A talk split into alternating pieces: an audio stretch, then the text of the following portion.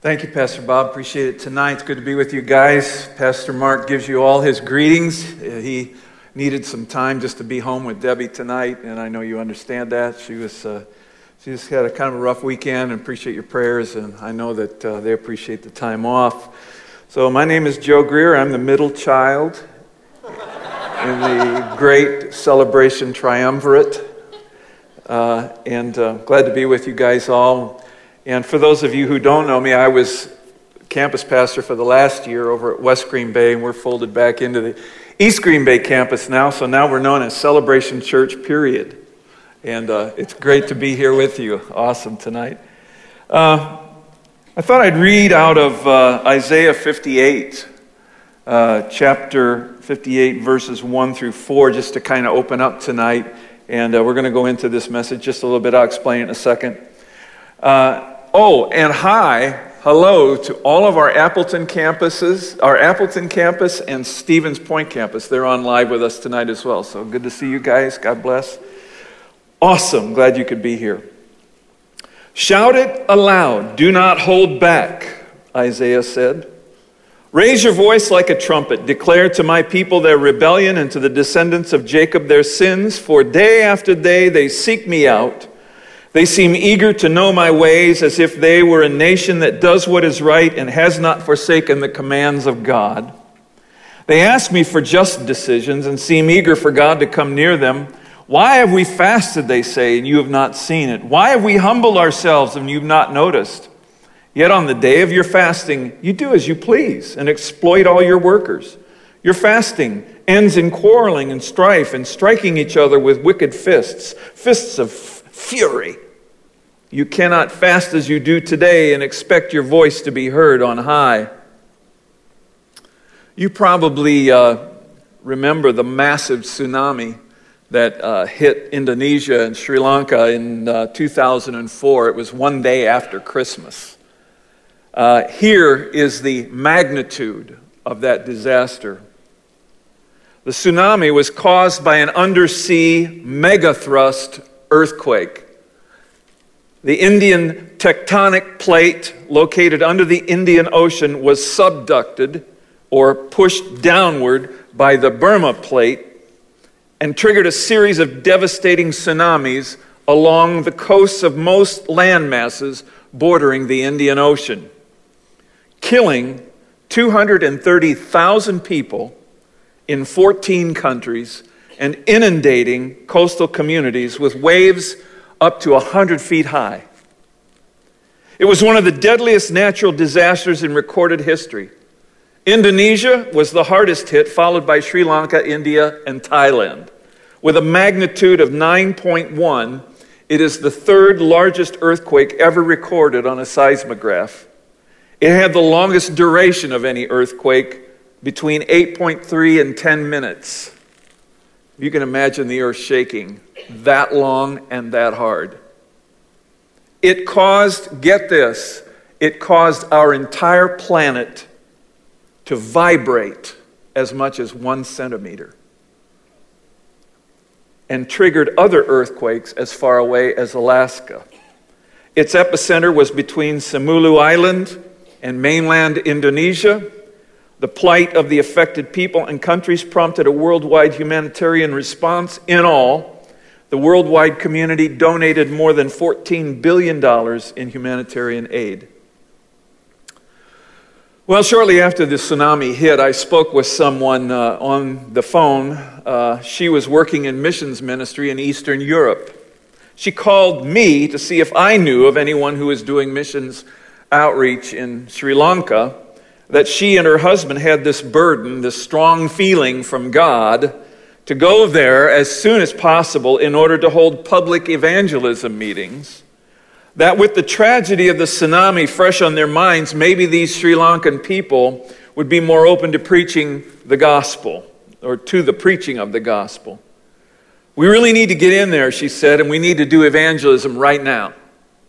I was kind of surprised at what she said. Uh, and I didn't exactly know how to respond to her, so I just gave her a phone number of a relief and development agency that I was aware of. And uh, in my, my heart, I just didn't feel that evangelism at that moment was the appropriate response. So I just gave her that phone number. And then later that day, I spoke with a friend from Honduras uh, about this woman's strange request and asked him what it was like for him and his fellow citizens when, they, when uh, Hurricane Mitch hit Honduras a few years before that. And his response was this Well, one thing we did not want to hear in those days was more preaching about the gospel. We needed water, food, and shelter just to survive. Isn't it strange that for some people, their knee jerk reaction when tragedy hits is to preach? They're quick to point out sins, characterize tragedy as the punishment of God.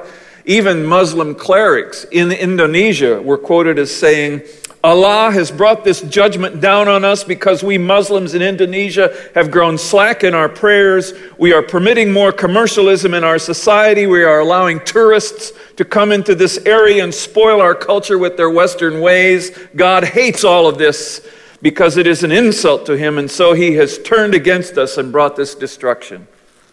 Of course, these mullahs don't explain why, why the very same destruction also took place in Thailand and Sri Lanka, which are Buddhist nations. Did God hate the Buddhists as much as he hated the Muslims? What exactly was God demanding of the Buddhists and the Muslims? Uh, that such horrible things were happening to both of their religions. And of course, there were many Christians, Hindus, and atheists who also died in that tsunami. What was God's message to them? The Monday after the tsunami, I was reading here in Isaiah 58. Something hit me, and I'd like to talk about that tonight. This horrific event takes place in Asia. 230,000 people killed, many thousands missing who will never be recovered, never identified. The scale of their suffering beyond human comprehension, but still we are drawn to these people to at least try to help them in their suffering and try to bring some sort of comfort to them. That's what Jesus would do. That's what draws us. The subtitles in most of your Bibles tonight for chapter 58 says or say that this chapter deals with fasting. The NIV uh, Bible calls it true fasting.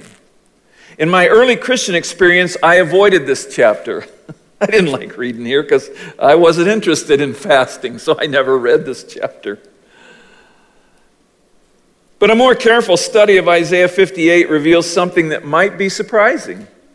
Actually, chapter 58 is not about fasting as we understand it. Instead, it's about fasting as God understands it.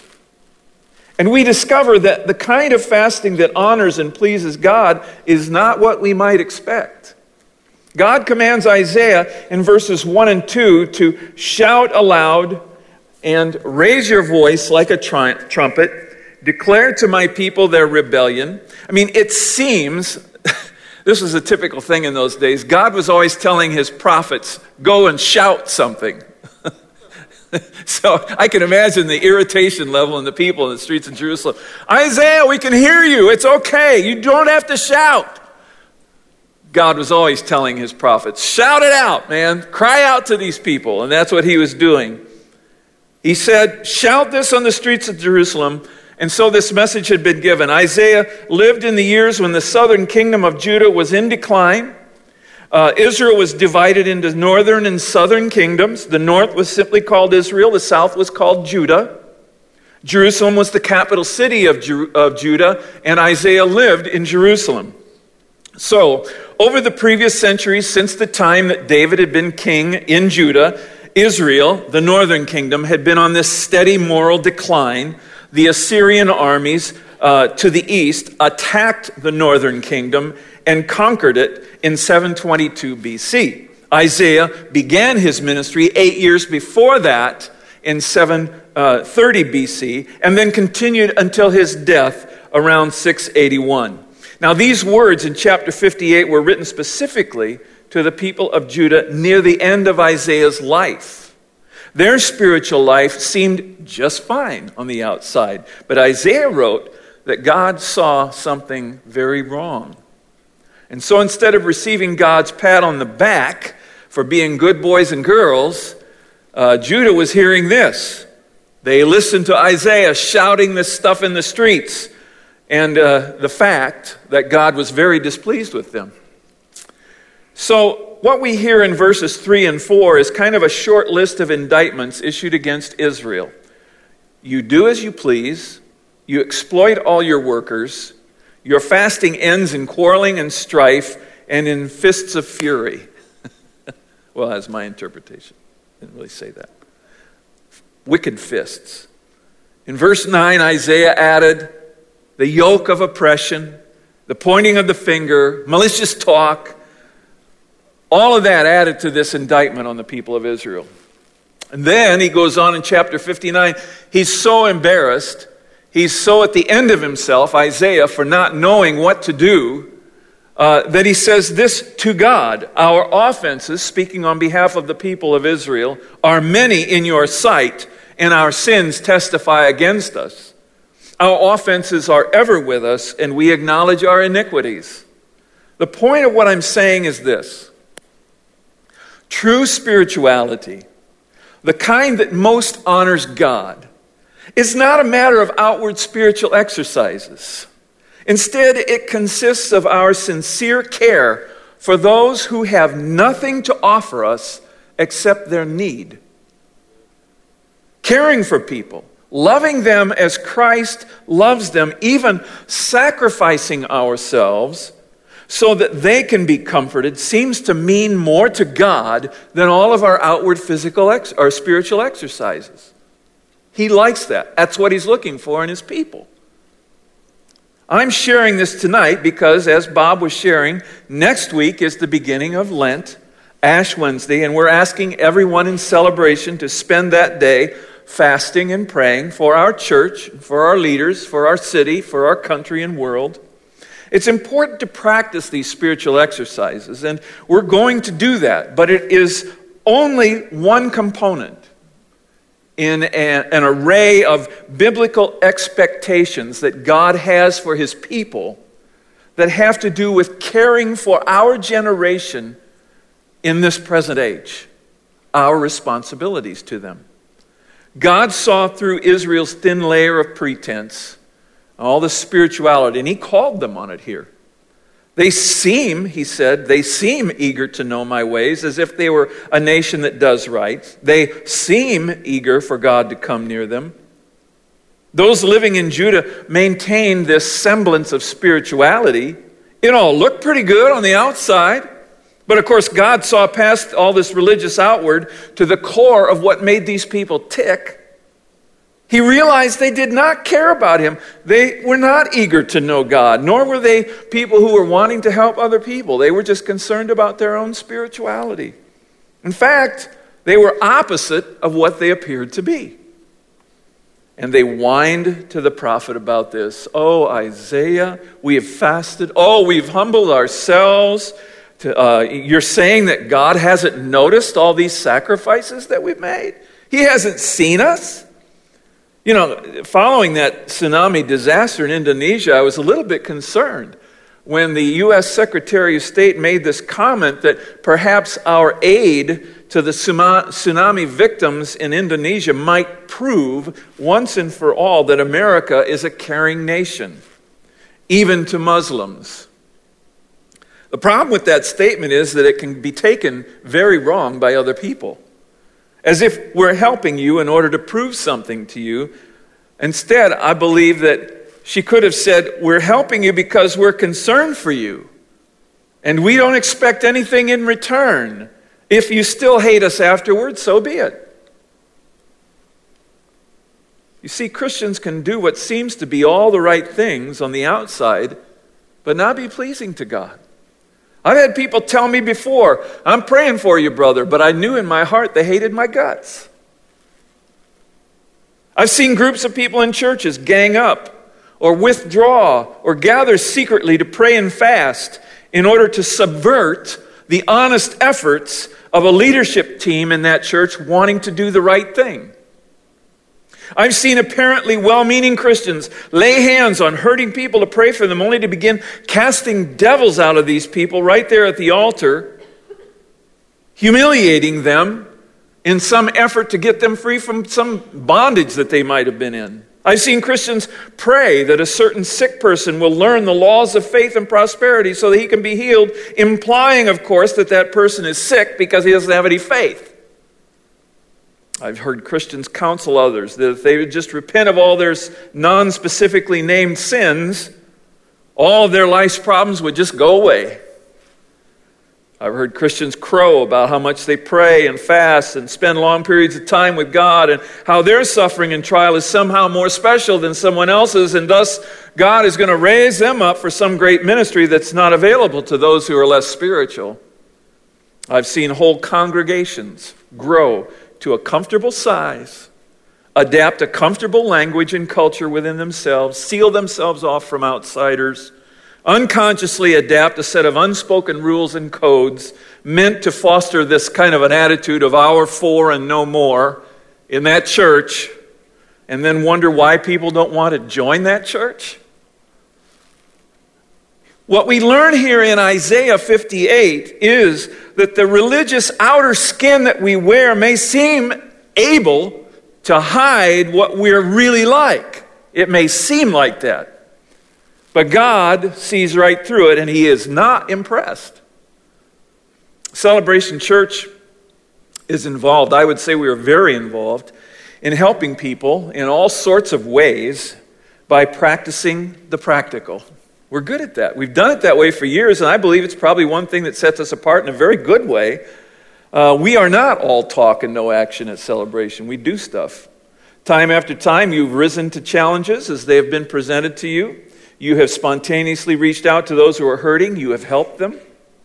You have loved the unlovable. You have welcomed in the alienated. You have made them feel at home. You've loved the stranger. You've sacrificed your time and effort and money to see that hurting people in our church and our community are loved and accepted. But we always need to hear these kinds of things more than just once.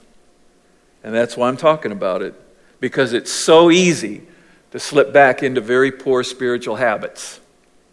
So let's take a look at these words in Isaiah 58 and allow God to kind of motivate us tonight and challenge us, encourage us. I know you can see past the hypocrisy of these people in Israel. It's pretty obvious right here. I know that you understand what Isaiah was talking about regarding this real down to earth sacrifice that God expects from each one of us and these people weren't seeing it. So let's see how we can turn these instructions from God to Israel into some positive guidance for this coming year for ourselves.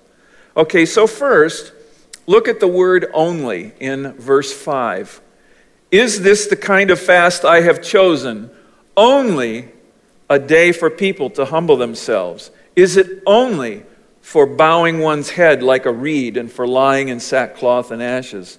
Okay, so their perception of fasting considered, consisted of this outward humility resulting in public prayer, public fasting, using sackcloth and ashes as kind of like a public prayer rug. This was their acceptable form of worship. The word only, though, means that God was looking for more meaning to this day for them than just the outward stuff.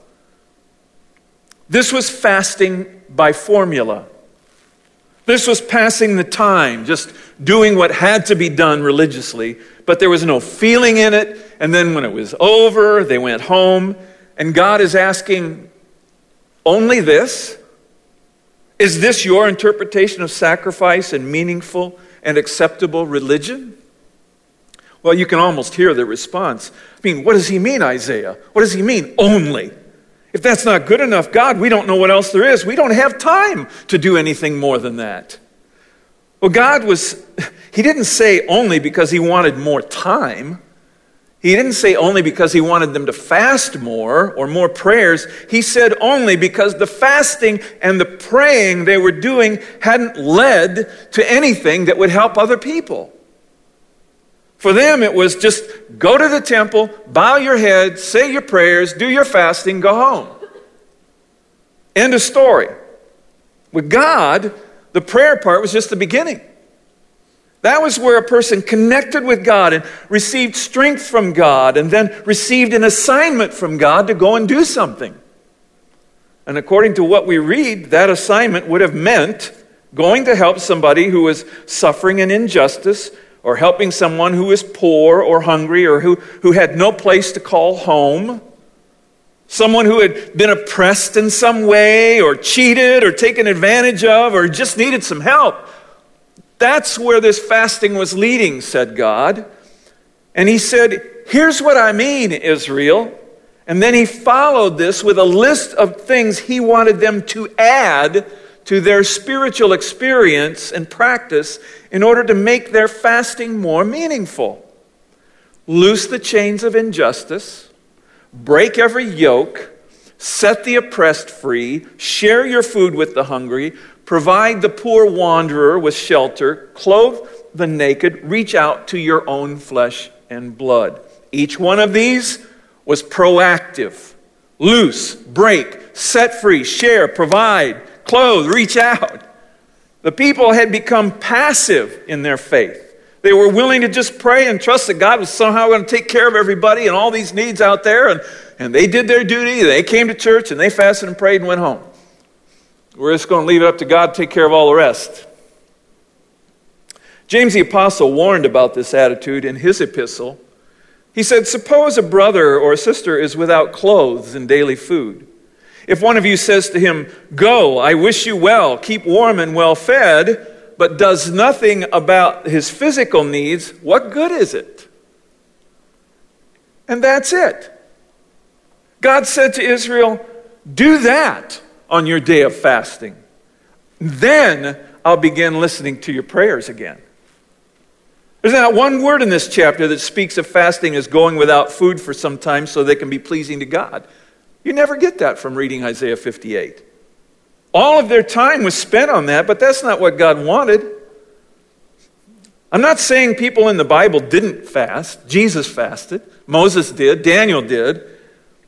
But those were special appointed times of fasting with specific purposes. Not only that, the lives of those men honored God, everything in their life.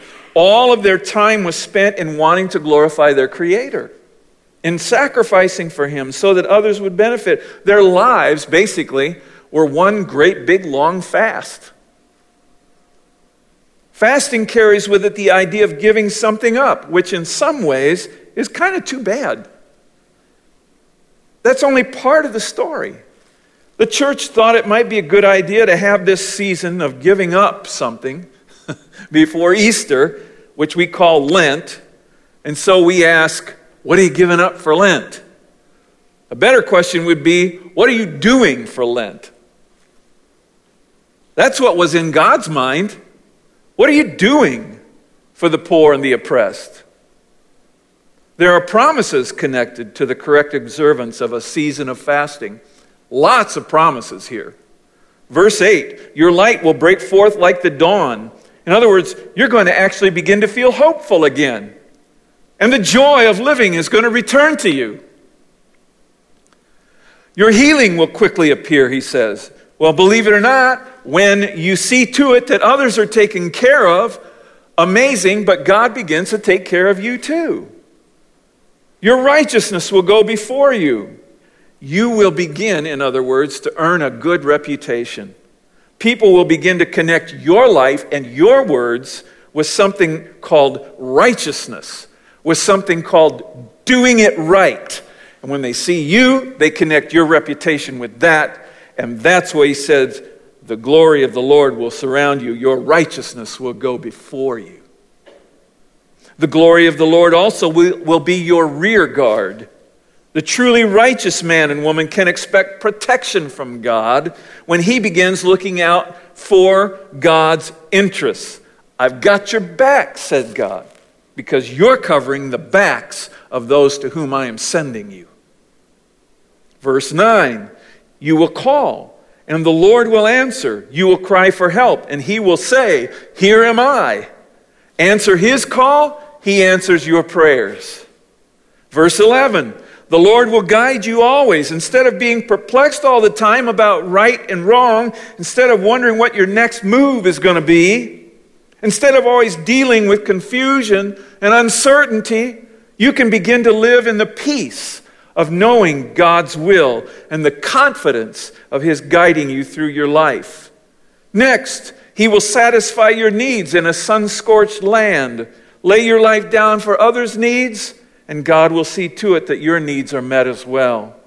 He will strengthen your frame. You will be like a well watered garden, like a spring whose waters never fail. You reach out to sustain others in their weakness, and God will see to it that you are sustained. He will give you strength in life, and compassion, and energy, and motivation when you feel you may be running out of that stuff. Rather than life draining you of life, it begins to feed you. And the more you give, the more you are energized. Verse 12, another promise. Your people will rebuild the ancient ruins and will raise up the age old foundations. In other words, you will be confident that generations who follow you will walk in your footsteps.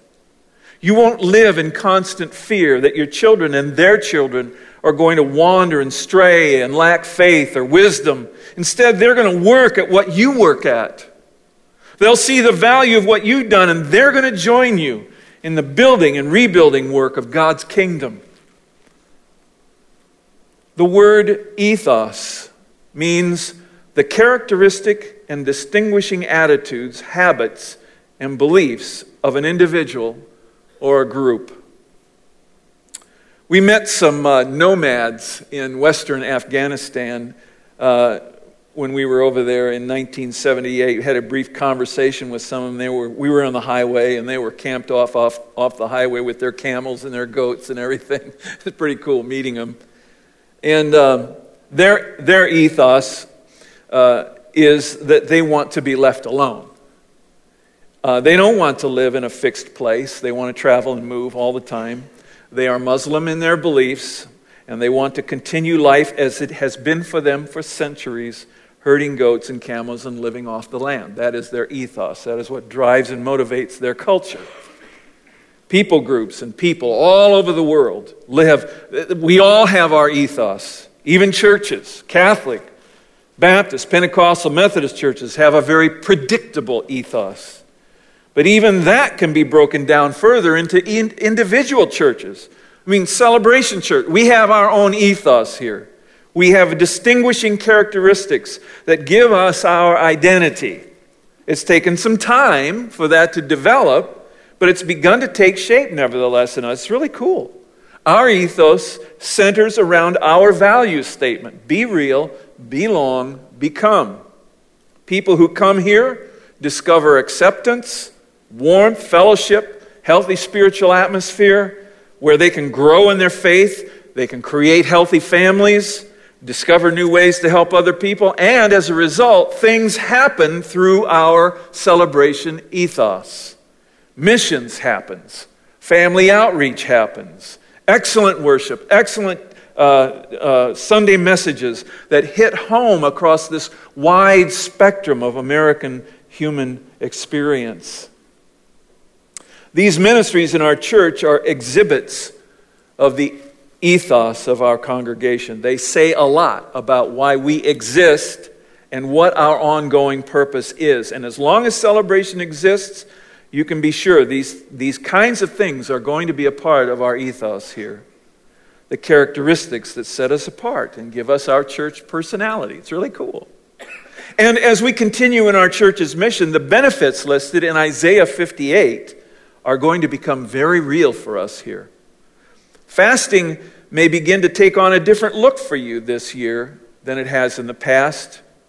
It may mean that you make this transition from focusing less on your own this year and your own personal holiness and focusing more on others.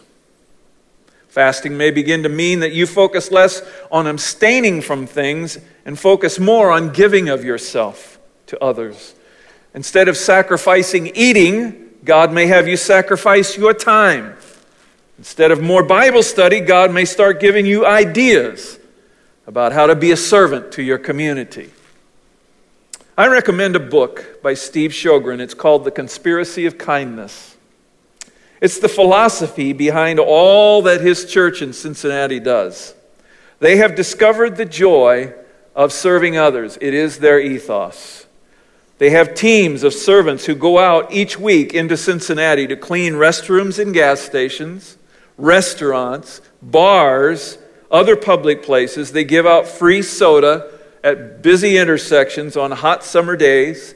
They give out free hot chocolate at their own booth in the mall at Christmas time. They offer free Polaroid snapshots to families in the parks on Saturday and Sunday mornings during the summer. Theirs is a conspiracy with no hidden agenda. They just love people in Christ's name, and they let God take care of the rest. It's pretty cool. They've discovered a whole new outlook on fasting that exemplifies what God was talking about here in Isaiah 58. Uh, this year, we've got some great projects in the works at Celebration. Our missions team is getting ready to head to El Salvador in April to help drill for water. Our kids' ministries are continuing in their excellent outreach here at the church and in the city. Uh, we offer groups like Grief Share, Divorce Care, Life Skills, Celebrate Recovery, His Hands, others. Our gap year school, Transition 1, begins this fall, which is going to give our members uh, uh, opportunities to host students from out of, the, out of the city and then provide them with meals and transportation. All care and outreach ministry in a church falls under the Isaiah 58 definition of fasting. That's what we do. Many things will have changed in your life by this time next year, just as we know that our world around us is going to change. But some things are always going to remain constant. And one thing that you can take to the bank is the sure fact that Isaiah 58 will be just as true next year as it is this year. Also, true will be the calling that God has placed on our church. The ethos of Celebration Church will not have changed, it will be the same next year.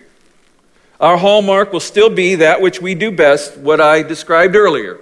We'll still be doing that.